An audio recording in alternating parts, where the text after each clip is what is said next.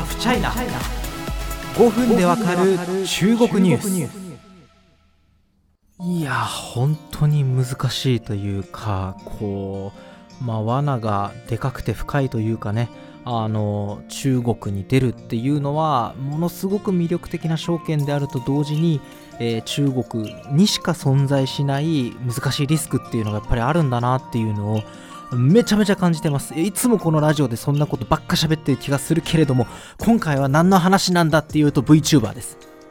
VTuber 皆さんご存知ですかね？日本だと一番有名なのは、キズナアイさんですよね。英語圏だとあのサメちゃんみたいなあのガウルグラさんでしたっけ、えー、ですけども、すごい有名ですけれども、実はこの VTuber にとって中国、まあ、ビリビリ動画などの中国動画プラットフォームは非常に魅力的な進出先なんですね。ただし、その一方で、何度も言うけどリスクが大きいと、え今回もツイッターでちょっと回ってきたんですけれども、また日本の VTuber が、え中国で、え炎上してしまったと。え、まあ、具体的な名前挙げませんが、この方ね、あのツイッターのフォロワー数が5.6万なんですけど、ビリビリのフォロワー数は55万、10倍いるという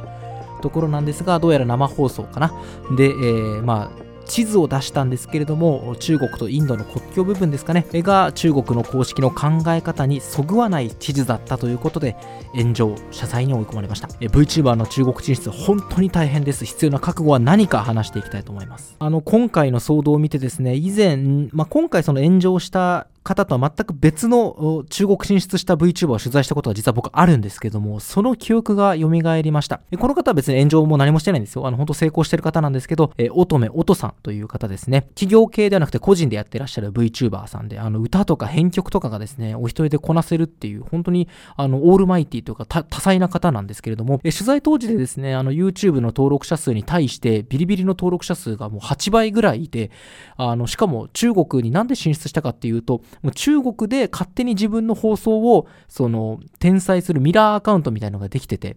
で、中国のファンからツイッターにわざわざ、あの、ファンですみたいなコメントが来て、中国でこんなに私なんでいつの間に愛されてんのってことで、あの、進出を決めたという経歴をお持ちの方なんですね。今、中国の伝統楽器のニコとかをあの練習してらっしゃるということで、非常にファンとのリレーションをうまくやってらっしゃる方なんですけど、さっきから僕、中国進出は魅力的だよって言ってるのはなぜかっていうと、あの、中国にはですね、翻訳組っていう独特な生態系があるんですね。どういうことかっていうと、まあ、日本の中国語全く喋れない VTuber が、こんにちは中国の皆さん、みたいな、ご飯食べましたか？っていうと、それを日本語聞き取って、あの、コメント欄に翻訳して書くんですよ。中国的朋友们、大家好、你们吃饭了吗？みたいな感じで、中国語に訳してやるみたいな。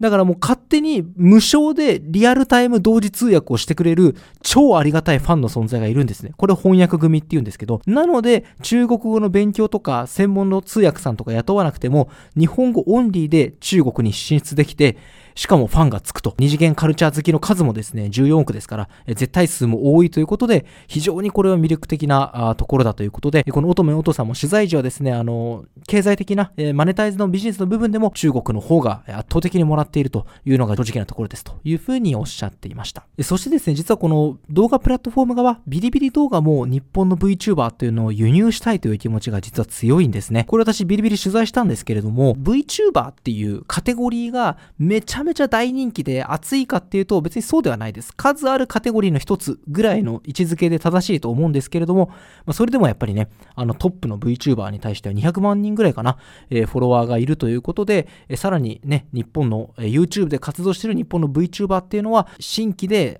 中国に来てくれる、あの、まあ、買い付け先というか輸入先ですよね。という意味では非常に有望だということで、ビリビリ側もですね、何をしてるかっていうと、グッズコラボとか、オフラインコンサート呼んだりとか、企業案件仲介するよみたいな、あの、個人の VTuber に対してもまるでマネージャーのような働きをして、中国に来てきてっていうことをやってるんですね。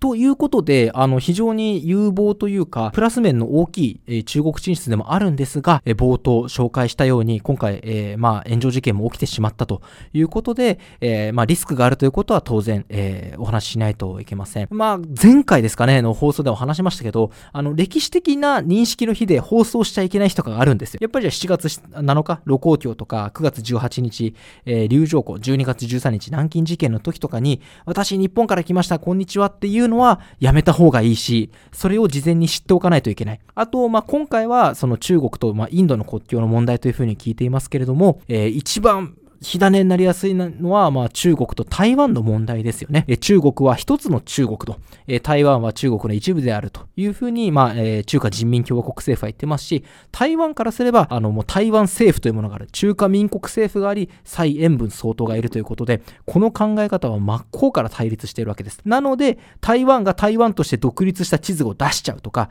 あの、なんとかな国ベスト3、第2位台湾みたいなことを言ってしまったりするとか、やるとこれは問題になりますし、じゃあ、その中国で、その中国台湾、中国の台湾省みたいな地図を出すのは、それは政府かもしれないけど、じゃあそれを日本のファンが見たときに、おいおいこれはなんだ、アメリカのファンが見たときに、おいおいこれは何ですか？ってなることも想像しないといけないということですね。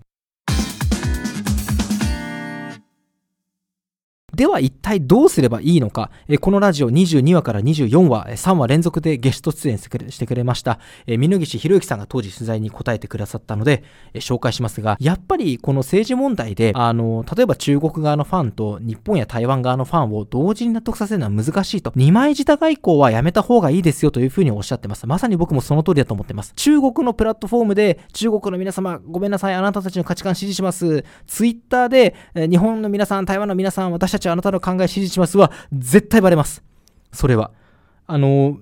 日本と中国のね、間にネットの壁、グレートファイアウォールってのあるんですけど、そこを乗り越える方法っていうのは少なくとも今容易なので、二枚舌外交は絶対やめた方がいいということですね。で、もし中国大陸内での展開を諦めるのならば、謝罪を突っぱねるという選択肢もあるというふうにお話になってました。まあ、いずれにしろ、まあ、こういうことが起きないように歴史を学ぶのが一番ですが、こういうことが起きた時のために、どうしよう、どっち側に立とうかっていう覚悟は進出前に決めてほしいというのが峯岸さんのもうある意味提言というか、えー、アドバイスでした。まあ、でちなみにですけど今回その炎上してしまった、まあ、その炎上が全て悪いとは僕は言いませんよ。あの55万のファンがいる日本の VTuber なんですが、えー、どういう戦略を取ったか。これはビジネス上の戦略であって僕が良い悪いを判断することは決してありませんが、えー、中国側によって立つという、えー、判断をしました、えビリビリの,、まあ、あの自分のなんていうか文章を発表する機能であの中国の領土保全や国家主権については十分、えー、非常に尊敬していますというようなコメントを出して、えー、どうもコメントを見る限り大丈夫だよ1回の失敗気にしないでということで、えー、中国ファンからのある意味信頼も厚くなったんじゃないかなというふうに思います。この方は二枚舌外交をせずにツイッターでも日本語でほとんど同じ内容の文章を出しました。やっぱツイッターだとね、わ、なんでこんな中国におもねった言い方をするんだみたいなコメントもついてますが、あの、本当にそれはビジネス上の選択ですよね。あの、セルフプロデュースというか、あの、中国側のファンを今回は大事にするんだという意思表示をしたということで、あの、まあ、いろんな人のいろんな考え方があるので、僕は干渉しませんが、